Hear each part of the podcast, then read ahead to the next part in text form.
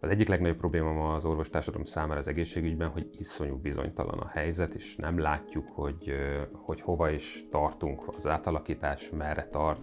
Pintér Sándor, ha mondott valamit a kamarának, hogy ezt ő, ez így lesz, és így gondolja, akkor az, az úgy is volt, ezt tartotta ezeket a, az ígéreteket. Az a baj, hogy arra az irányba túlódott el a folyamat, hogy a szakmaiságot nem tudja a kamara hozzáadni, mert a véleményét, az előrejelzéseit nem fontolják meg.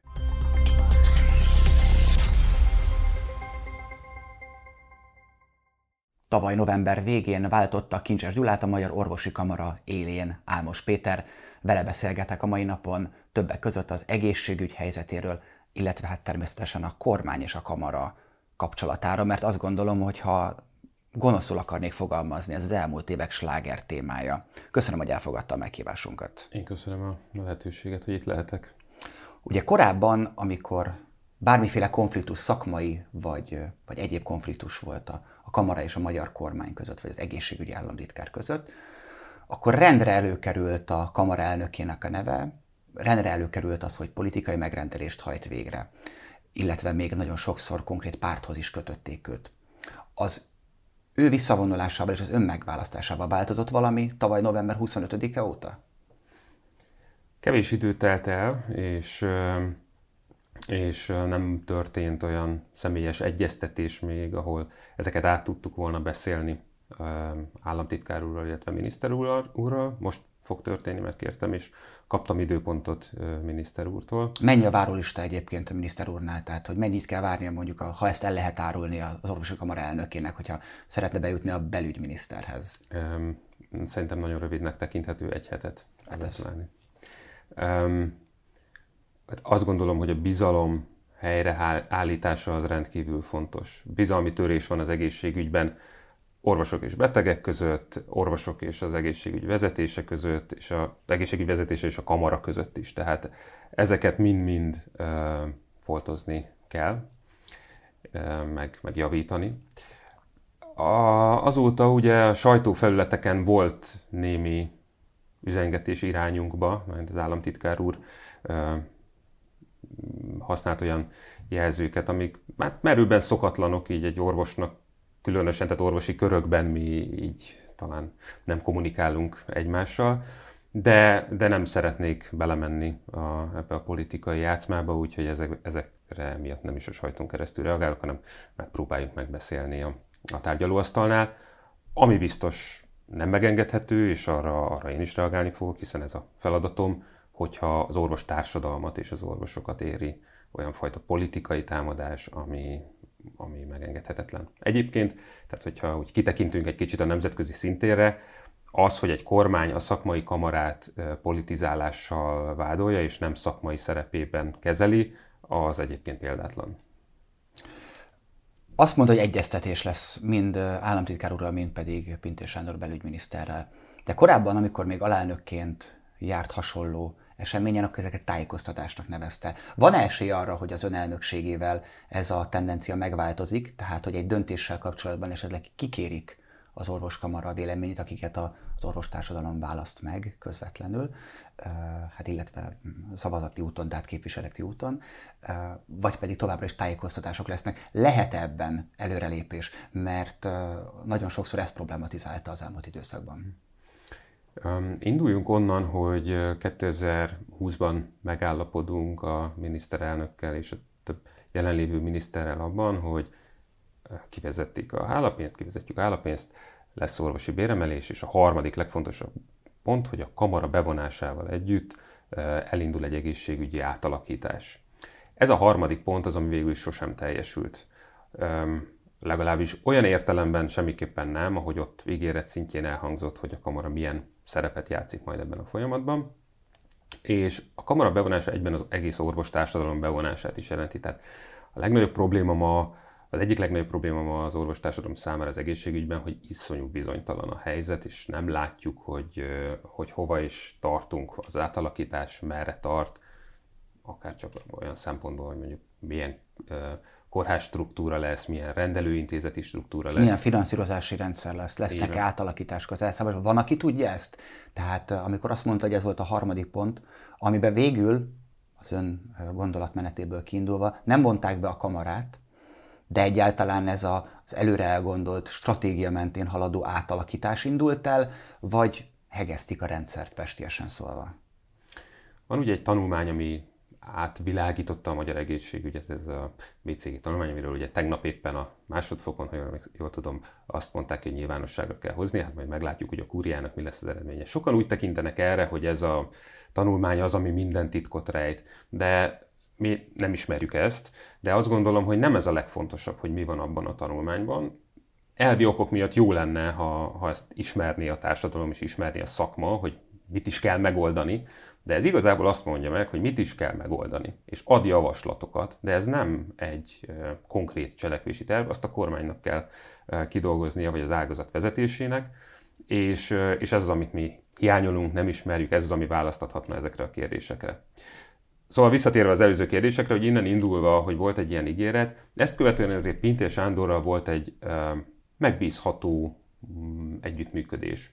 Olyan értelemben megbízható, hogy egyenrangúnak a partnereket nem nevezném, de kiszámítható volt. Tehát Pintér Sándor, ha mondott valamit a kamarának, hogy ezt ő, ez így lesz, és így gondolja, akkor az, az úgy is volt, ezt tartotta ezeket a, az ígéreteket, ezt, ezt Mind pozitív, mind negatív értelemben. kell mondani. Keveset ígért. Tehát ez egy, ez egy nem rossz tulajdonság, ha valaki uh, inkább keveset ígér és akár többet nyújt, de fordítva ne legyen. Tehát ha sokat ígér, keveset ad, az, az sosem jó. És, és ide szeretnénk visszatérni. Tehát ha, ha, ha nem, lehet egy, nem is lehet egyenrangú partnerekként, mert azért ne felejtsük el, hogy a kormány az, aki dönt, neki van felelőssége, gazdasági, társadalmi vonatkozásai vannak minden politikai döntésnek. A kamara ehhez a szakmaiságot tudja hozzáadni. Az a baj, hogy arra az irányba túlódott el a folyamat, hogy a szakmaiságot nem tudja a kamara hozzáadni, mert a véleményét, az előrejelzéseit nem fontolják meg. Tehát ennek azért az ominózus esete az volt, amikor és az, az, az egy teljesen konkrét töréspont volt, amikor államtitkár úr eljött a kamarához egy egyeztetésre, másfél órán keresztül tárgyaltunk, Facebookon ezt élőben közvetítettük, ez egy ilyen unikális forma volt, és a végén azt hangzott el, hogy a közlöny már a nyomdában van. Tehát így elmenni egy tárgyalásra, hogy igazából jót beszélgettünk, de semmi nem fogunk változtatni, mert már a nyomdában van a közlöny. Ez ott egy olyan törés volt, amit utána azóta sem sikerült azt hiszem helyreállítani. De ugyanilyen törés volt a kamarai, kötelező kamarai tagságnak a kérdése is, azt gondolom. És ugye beszélt már arról az elnöki választása után, hogy az egyik fontos dolog, hogy meg kell őrizni a kamara tagságát, hiszen sokan ezek az önszavai egyfajta protes tagok maradtak, vagy lettek újra, hogy ezzel is kifejezzék a nem tetszésüket, és nekik is kell nyújtani dolgokat. Hogyha ezen a politikai szintéren kicsit lejjebb megyünk, mert talán az a fontosabb dolog, mit várnak el most az orvosok a kamarától? Az a célunk az elnökségnek most, aki most kezdte meg a négy éves ciklusát, hogy amikor a negyedik év véget ér, akkor oda jussunk el, hogyha egy orvos felteszi a kérdést, hogy mit ad nekem a kamara, akkor, akkor arra legyenek egyértelmű válaszai.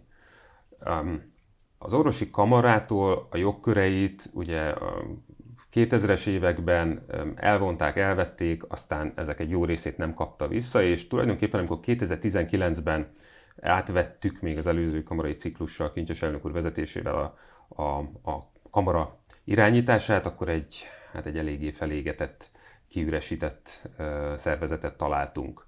Meg kellett tölteni szakmaisággal, tartalommal. Nyilván ezt a Covid nehezítette, de elindult ez a folyamat, és az a célunk, hogy négy év múlva a kamarában működjenek olyan munkacsoportok, működjenek olyan szakmai tanácsadó testületek együtt a kormányzattal, sok mindenben együtt kell működni, működjön egy olyan jogi munkacsoport, ami, ami támogatja a, a, mind a kormányzati munkának ezt a szakmai részét, mind pedig, mind pedig a tagjainkat, hogy ne legyen kérdés, hogy miért is kell, vagy miért is érdemes kamarai tagnak lenni.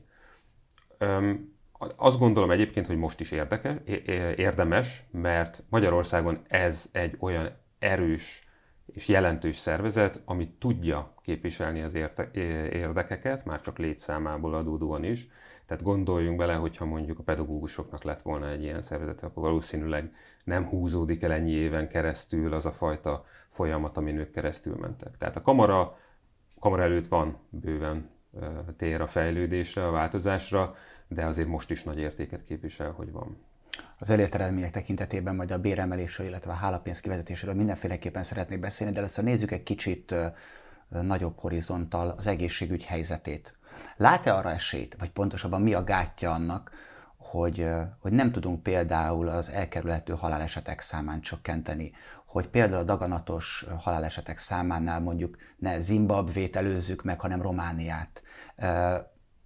Ezeket a számokat, és nem csak statisztikai szinten, hanem a hétköznap kézzelfogható szintjén, hogyan lehetne változtatni? Nem stratégiailag gondolom, hanem hol vannak a hibák, hiszen ezeket önök gyakorló orvosként mind a saját praxisukban látják, mert valami rendszer szinten hibás, azt gondolom. Így van. Lehet a statisztikától kezdeni, tehát fele annyit, kevesebb, mint fele annyit költünk egészségügyre, mint az Európai Uniós átlag. Ugye viszonylag nagy a rész, amit a, amit a lakosság a saját zsebéből tesz bele, tehát amit nem az állam fizet ki, hanem a lakosság az úgy harmada ennek a költésnek. De ha összetesszük ezt a kettőt, akkor sem vagyunk a felénél annak, amit, amit Európai Uniós szinten átlagban költ az állam és az ottani lakosság egészségügyre. Ahogy, mondom, ahogy említettem, itt az állami költés aránya nagyon alacsony. Ez kevesebb, mint fele, mint az EU-s átlag. És emellé, ha oda tesszük azt a, azt a statisztikát, hogy dupla annyian halnak meg százezer lakosra vetítve elkerülhető megelőzhető halálozásokban, mint Magyarországon, akkor azért elég tiszta a kép, hogy itt alapvetően, amíg nem költ az állam többet a magyar egészségügy fejlesztésére, addig, addig itt nem lesz, nem lesz jelentős változás ebben. Tehát már így is csúcsra van járatva a rendszer olyan értelemben, hogy amit lehet kisajtolnak ebből a humán erőforrásból, ebből a szerkezetből. De meg kellene, a leg, talán a legalapvetőbb az, hogy eltértünk attól, ami a 90-es években egyébként még jelen volt, ez a health in all policies kifejezést használja a nemzetközi irodalom, tehát hogy az egészségügy minden országa kapcsolatos döntésben ott van, hogy az egészség kérdése a gazdasági döntésekben, a, a, az agráriummal kapcsolatos döntésekben, az iparral kapcsolatos döntésekben, mindenhol ott van az egészség és az egészségügy. Most Magyarországon az egészség ügynek ugye a belügyminisztérium alatt van képviselve, tehát a kamara egy régi igénye az, hogy legyen erős önálló képviselet. Egyébként Pintér Sándor nyilván egy erős tagja a kormánynak, de ő egyszerre több területet is képvisel, tehát ilyen szempontból ez nem személyi kérdés, hanem egyszerűen ez az elf, hogy legyen ott a legmagasabb döntéshozói szinten valaki, aki azt képviseli, hogy mindenhol legyen ott az egészségügy. Ahogy a gazdasági kérdés mindenütt ott van. Ugyanúgy Van is két miniszterük. Igen. Melyik a jobbik eset, elnök úr? Meg tudja ezt ítélni? Kásler miniszter úr jelenléte, aki hát ő az volt, tehát minden szempontból megfelelt annak a formai elvárásnak, amiről ön most beszélt, ő legmagasabb szinten ott volt egy ember, aki az egészségügyet képviselte, vagy most, hogy nincsen, de Pintér Sándornak hívják a minisztert. Azért Kásler miniszter úr is egy olyan minisztériumot vezetett, ami csak részben az egészségügyel foglalkozott. De a rendőrökkel még legalább nem. Azt kell mondanom, hogy nem feltétlenül kell, hogy orvos vezesse az egészségügyi minisztériumot, tehát nemzetközi példákban van olyan, hogy mondjuk közgaz Németországban az egyik leg, egyik olyan egészségügyi rendszer, amire lehet mutogatni, mint jó példa, ott, egészség, ott közgazdász vezette, ő volt az egészségügyi miniszter. A lényeg az, hogy ez a terület maga ott legyen. Úgyhogy a kérdésére válaszolva más volt a, a kapcsolat. Mi inkább Pintér Sándorral voltunk kapcsolatban, tehát amikor a kamara, kamarában minket megválasztottak, és ott elindult ez a folyamat, akkor már az egészségügyi irányításának a jó része az Pintér Sándor kezében volt. Ugye a finanszírozást problematizálta. Mi történne, ha már a nyomnában lenne a közdöny, és ebbe a, a közönyben benne lenne, hogy innentől kezdve pénz, paripa, fegyver. Kérdezem ezt azért, mert a pénz önmagában, vagy legalábbis azonnal megoldást nem nyújt, hiszen nem lenne tőle több ápoló azonnal, Igen. nem lenne tőle több szakdolgozó, orvos, képalkotó diagnosztikai berendezés, vagy lenne, csak senki nem tudna értelmezni az az által elkészült vizsgálatok eredményeit, nem lenne több műtő, nem nőnek ki a földből a kórház. Ha hirtelen lenne pénz, mennyi idő kellene ahhoz, hogy ezek a trendek, ha nem is drámaian változnának meg, de legalább javulni kezdenének?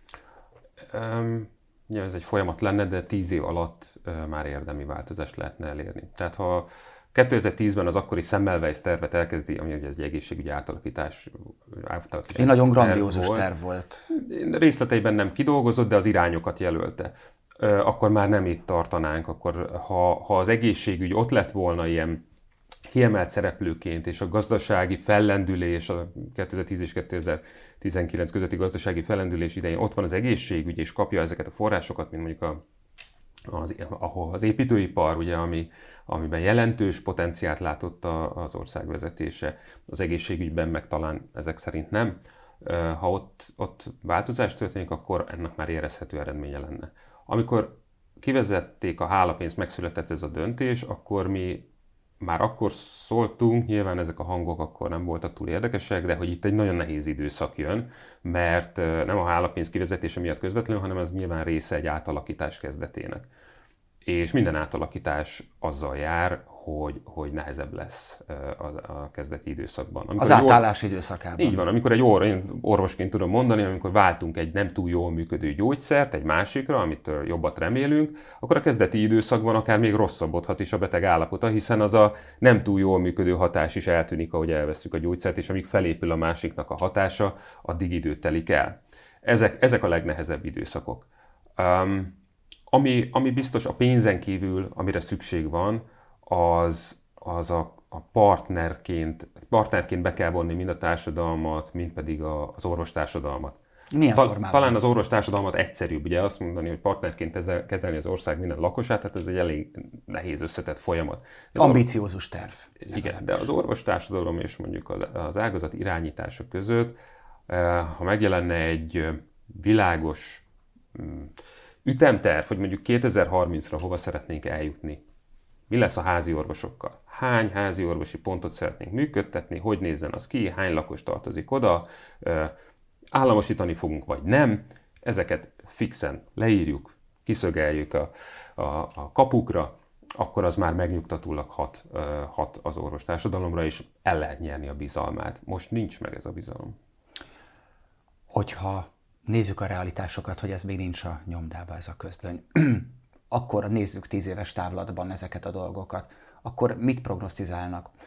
Akár a tapasztalatok alapján, akár az ismert statisztikák alapján, ha már említette a háziorvosi státuszokat, ugye már túl vagyunk a 10% fölötti tartósan betöltetlen praxis helynél, hiszen a 6700-ból most már 600-at jóval meghaladó praxis nem tudnak betölteni. Azt is tudjuk, hogy már közelít nagyon a 60 évhez az átlag életkora háziorvosoknak, hogy 12.770 páciens látnak el átlagban egy évben, ami napi 50, ami kiégéshez vezet, hogy gyakorlatilag nincsenek fiatalok, 7% alatt van most már a 40 év alatti házorvosok száma, és több mint az egyharmaduk az már betöltötte a nyugdíjkorhatárt.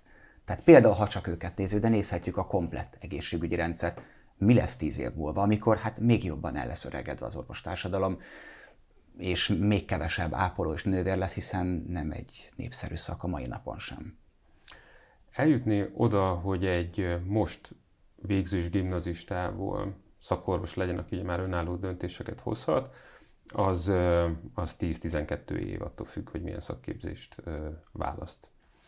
És akkor egy kezdő szakorvos. És szüksége van olyanra, aki tapasztalt, és ő tanítja. Tehát ez egy, ez, ezért is hosszú folyamat.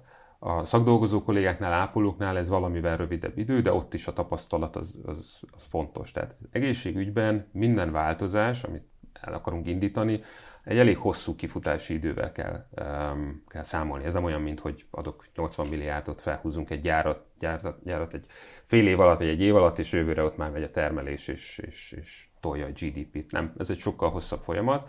Um, ha elmulasztjuk a lépéseket, akkor egyre nehezebb utána helyrehozni.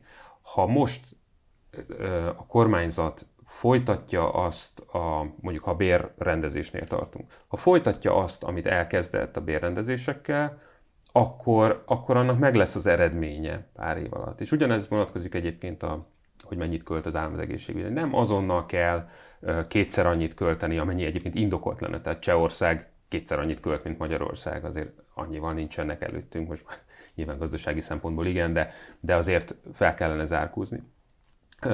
A, tehát ugye erre nem azonnal van szükség, de az, hogy, hogy lássuk azt, hogy mondjuk évente nő egy fél százalékkal a, GDP-ből ráfordított arány, és akkor ez így, ez így halad előre, hogy az, hogy az ápolóknak, orvosoknak van egy kiszámítható, mondjuk egy infláció követő vértáblájuk. Az is fontos. Itt egyszerre határozza meg a körülmény és a fizetés például azt, hogy akar-e egy orvos az egészségügy, az állami egészségügyben dolgozni.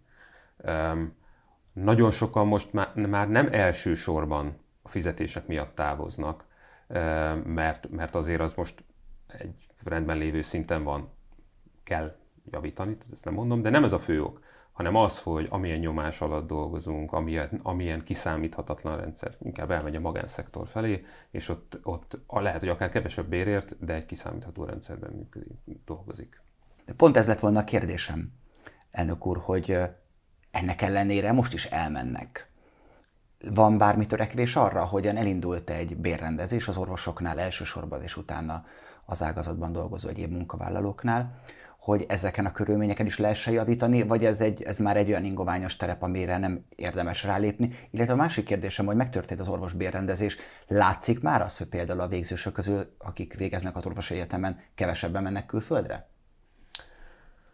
Azt ö, alapvetően kevesebben mennek külföldre, mint korábban. Ö, egyértelműen nőtt viszont az, aki úgy, úgy választ pályát, ahol a magánegészségügyben nagyobb a mozgástér, tehát ahol, ahol vannak szakterületek, amiknek mondjuk nagyon magas a presztízse, az orvos hallgatók között is, idegsebészet például, de a magánegészségügyben viszonylag kisebb a mozgástér, mert... mert ahhoz nagyon komoly műtéti háttér kell. Olyan műtéti, igen, olyan szakmai háttér kell, ami, ami mondjuk négy nagy centrumban van meg az, az országban.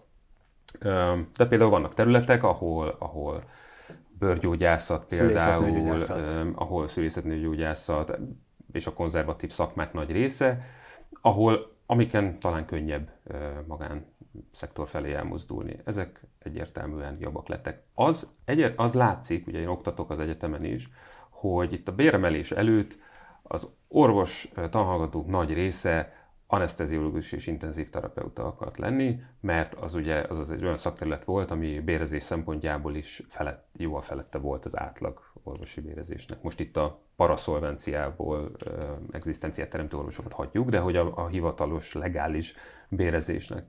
És volt olyan időszak, hogy a 12 fős csoportból 10 ezen a szakterületen gondolkodtak. Ami hát egy óriási torzulást jelent nyilván, tehát ezt így nem, nem lehet. Ebben egyértelműen van változás, tehát most már sokkal többféle terület jelenik meg, olyanok is, amik tényleg évek óta nem hallottam, mert nem voltak szimpatikus célpontok, most ezek jönnek vissza, és ez, ez egy jó dolog, ez egy egészséges dolog. Már sokszor szóba került a hálapénz, amióta beszélgetünk, és mondtam, hogy mind az orvos béremelés és az ezzel párhuzamos hálapénz kivezetés mellett nem lehet elmenni, mint téma. Érdekelne a véleménye azokról a hangokról, akik azt mondják, azt tematizálják a az elmúlt hónapokban, hogy na lám-lám, most, hogy az orvosok már nem kapnak zsebbe pénzt, már nincs is annyira kedvük műteni, hogy régen egy sebész mindenért már szikét vizionált, hát most, hogy nem csúszik be a boríték, most már annyira nem is fontos, perforálódhat az a vakbél, menjen haza még, hát ha kialud, ki, ki fogja aludni ezt a sérvet. Tehát, hogy van-e ezeknek jogalapja, és mennyire volt szerencsés ezt a két dolgot párhuzamba állítani? Ez egy nagyon bántó narratíva, és teljesen hamis mondom, a, a, tehát soha semmilyen tényjel, világos okokozati kapcsolattal nem támasztották ezt alá, hanem két jelenséget egymás mellé tettek, kivezették a hálapénzt, és nőnek a várólisták, és akkor kettő biztos ugyanazé van. De hát nem. És akkor mondom a tényeket. Az orvosok között, akik nagyon magas életszínvonalat teremtettek hálapénzből, ezek a csúnya szóval, ugye orvosbárónak hívták őket, nem kedveljük ezt a kifejezést, de hogy, de hogy ők azok, akik, akik olyan luxus életet engedtek meg maguknak ebből a jövedelemből, ami Nyugat-Európában sem lehetséges, ez maximum az orvosoknak az egy százalékát jelentette. Aki a hálapénzből jelentős jövedelemre tett szert, és olyan jövedelemre, ami a mostani orvosi fizetésekkel, ami az osztráknak már a, a 60%-át se éri el, ugye, ami a cél volt. Az ostani orvosi fizetésekkel nagyjából ugyanazt jelentette, az kb. az orvosoknak a 10%-a lehetett, és a maradék, tehát ez a közel 90% az ezzel a béremeléssel jól járt. Felszokott merülni a motiváció kérdése, hogy úgy is kapok ilyen sok bért, bár korábban ugye nem a hálapénz mozgatott, mert hogy nőnek az előjegyzési várakozási listák olyan területeken is, ahol sosem volt hálapénz. Ultrahang, képalkotó eljárások, laborvizsgálatok, szövettan és olyan orvosi szakterületek, a pszichiátriától kezdve a, a, a különböző krónikus betegségeken át, ahol nem ez mozgatta a, az orvost. Tehát, tehát most megjelent egy olyan réteg, a fiatal orvosok, akiket eddig nem engedtek műtőasztalhoz, akik ott várnak, hogy műthessenek. Nem, nem, nincsenek műtétek. Ennek részben oka az, hogy ápoló szakdolgozó hiány is van.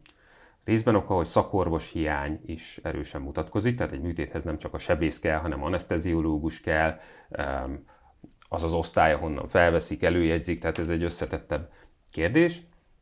És az elsődleges ok, hogy 20 hány igazgatót rúgtak ki az ősz folyamán, amiatt, hogy, hogy óriási adóságok halmúzódtak fel a kórházakban? Ez ebből adódik. Ha most valaki műtétet végez, az adósságot, az adósságot termel. Úgyhogy a kórház vezetése ellenérdekelt abban, hogy veszteségesé tegye az intézményét. Úgyhogy a várólisták ezek miatt ö, állnak össze ilyen, vagy, vagy növekednek, amelyik növekszik, egyébként valamelyik csökken. És a várólisták nagy részében ö, hasonlóan állunk, mint, mint más országok. Egyébként van egy-két durván kiugró példa. Itt a, a betegutakkal van nagyobb probléma.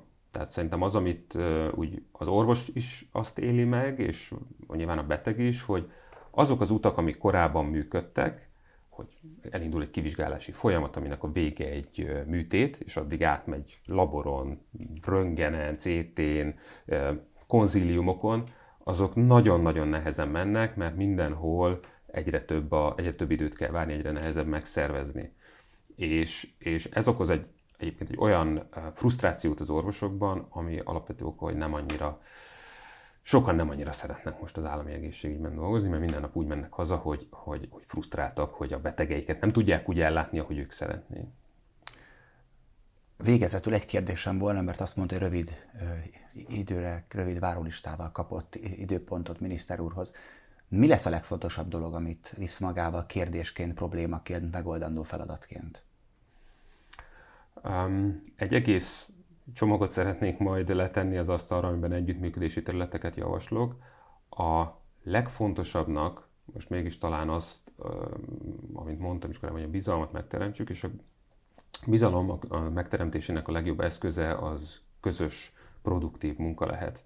És én azt szeretném kérni a, a miniszter úrtól, hogy folytassuk azokat a illetve bővítsük azokat a munkacsoportokat, mert most is van egy-kettő, ahol együtt dolgozunk, ahol úgy tudunk együtt dolgozni, hogy az, az egyértelműen előnyt jelent a, az egészségügyi rendszer átalakításában. Hozzá tudjuk azt adni azokat a szempontokat, amelyek nekünk fontosak, e, és időben ezt a, a kormányzat is tudja kezelni. Azért az látható, ha a kormányzat meghoz egy döntést, ha az nem túl jó döntés, akkor sem szeret belőle hátraarcot csinálni, nem, nem változtatja meg ezt a döntést. Úgyhogy a mi célunk is az, hogy inkább előtte lépjünk közbe, mielőtt, mielőtt rossz vagy olyan irányba mennek a dolgok, amik nem kedvezőek.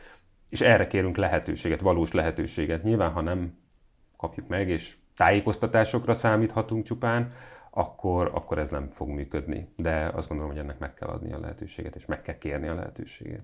Kérni fogja, hogy az államtitkárok változtasson a kommunikációján, finomítson a kommunikációján a kamara irányába? A kamara, tehát a személyes irányomba, mert itt, itt az én személyemről hangzott el egy-két olyan dolog, el tudom fogadni, hogy, hogy, hogy esetleg erősebb szavakat használ, de az orvosok irányába és az orvostársadalom irányába mindenképpen szükség van változtatásra. Tehát a lusta orvosok és hasonló kifejezések, azok, azok nem maradhatnak meg, akkor nincs partneri együttműködés. Ezt, ezt, ezt így nem lehet, úgyhogy ezt igen, ezt jelezni fogom. Köszönöm szépen még egyszer, hogy elfogadta a meghívásunkat. Én köszönöm. Önöknek pedig köszönöm a figyelmet, kövessenek minket csatornáinkon, hogyha szeretnének a hasonló videókkal időben értesülni, várjuk a véleményüket a komment szekcióba. Azt gondolom, hogy a magyar egészségügy helyzetéről mindenkinek van véleménye. Viszontlátásra!